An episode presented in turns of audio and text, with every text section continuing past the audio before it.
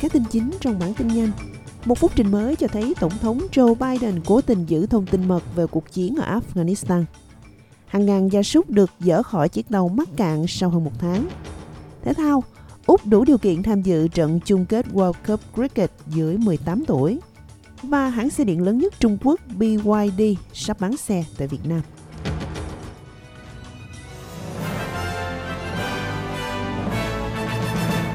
Sau đây là bản tin chi tiết.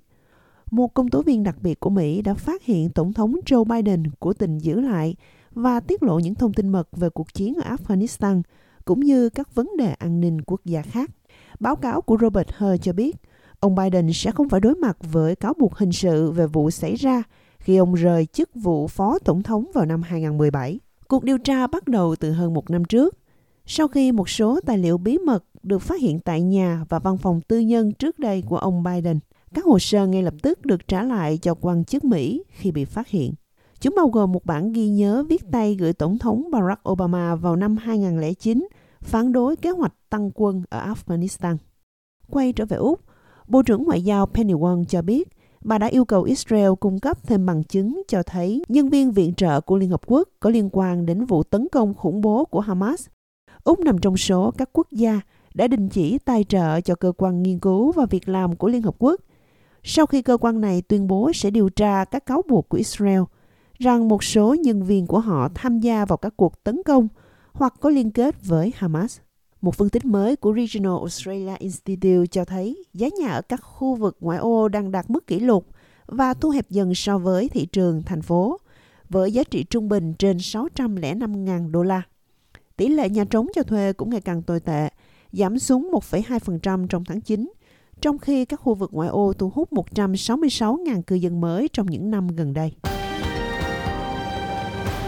Chuyển qua tin thế giới, Thủ tướng Israel Benjamin Netanyahu đã triệu tập nội các chiến tranh của mình tại Bộ Quốc phòng ở Tel Aviv. Cuộc họp diễn ra sau khi ông Netanyahu bác bỏ các điều khoản ngừng bắn của Hamas và nói rằng ông sẽ mở rộng các cuộc tấn công vào thị trấn phía nam Gaza. Rafah là điểm ra vào chính của viện trợ nhân đạo – và hơn một nửa dân số Gaza đã chạy trốn đến đây để tìm nơi ẩn náu.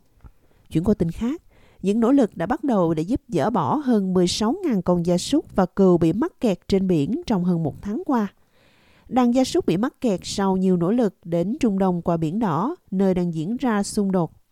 Mặc dù con tàu đã quay trở về vùng biển Úc vào cuối tháng trước, nhưng nó vẫn bị mắc kẹt trên biển do rủi ro về an toàn sinh học. Tại Melbourne thì một trận động đất mạnh 4,3 độ Richter đã làm rung chuyển Melbourne và nhiều nơi ở Victoria. Trận động đất xảy ra vào đầu giờ sáng hôm nay với tâm chấn gần thị trấn Leogata ở South Gippsland. Liên quan đến những người thổ dân thì chính phủ liên bang sẽ bồi thường cho hơn 13.000 người thổ dân Úc bị mất tiền từ một công ty bảo hiểm tăng lễ mang tính chất săn mồi. Trước đây được gọi là Quỹ Phúc lợi Cộng đồng Thổ dân. UPLA đã sụp đổ năm 2022 sau khi các hoạt động của quỹ này bị Ủy ban Hoàng gia Ngân hàng kiểm tra. Từ năm 2001 đến năm 2017, đây là quỹ tăng lễ duy nhất sử dụng hệ thống Central Bank do chính phủ điều hành để ghi nợ hàng triệu đô la từ các khoản thanh toán của Centerlink. Tại Ukraine, thì tổng thống của nước này, ông Volodymyr Zelensky, đã thay thế tư lệnh quân đội nổi tiếng của đất nước bằng chỉ huy lực lượng mặt đất của ông. Cuộc cải tổ nhằm mở ra một ban lãnh đạo quân sự mới, diễn ra sau nhiều tháng suy đoán về sự rạn nứt giữa ông Zelensky và Tổng tư lệnh quân đội Valery Chaluzny, người mà nhiều người Ukraine coi là anh hùng dân tộc. Ông bổ nhiệm đại tướng Oleksandr Sersky làm người đứng đầu mới của lực lượng vũ trang. Nhiều người dân đã chỉ trích sự thay đổi lãnh đạo này. Chuyển qua môn cricket, Úc đã giành được một suất tham dự trận chung kết U19 World Cup kịch tính nhất đánh bại Pakistan chỉ bằng một bàn thắng sau trận bán kết căng thẳng ở Benoni. Trận chung kết với Ấn Độ ở Nam Phi diễn ra vào Chủ nhật 11 tháng 2. Chuyển qua tin Việt Nam, nhà sản xuất xe hơi điện lớn nhất thế giới BYD của Trung Quốc sắp bắt đầu hoạt động tại Việt Nam, với đại lý đầu tiên tại Hà Nội dự kiến sẽ bán xe nhập khẩu vào ngày 1 tháng 5 tới. Các sản phẩm đầu tiên dự kiến được bán ra thị trường Việt Nam là dòng xe sedan và SUV, đều được nhập khẩu nguyên chiếc.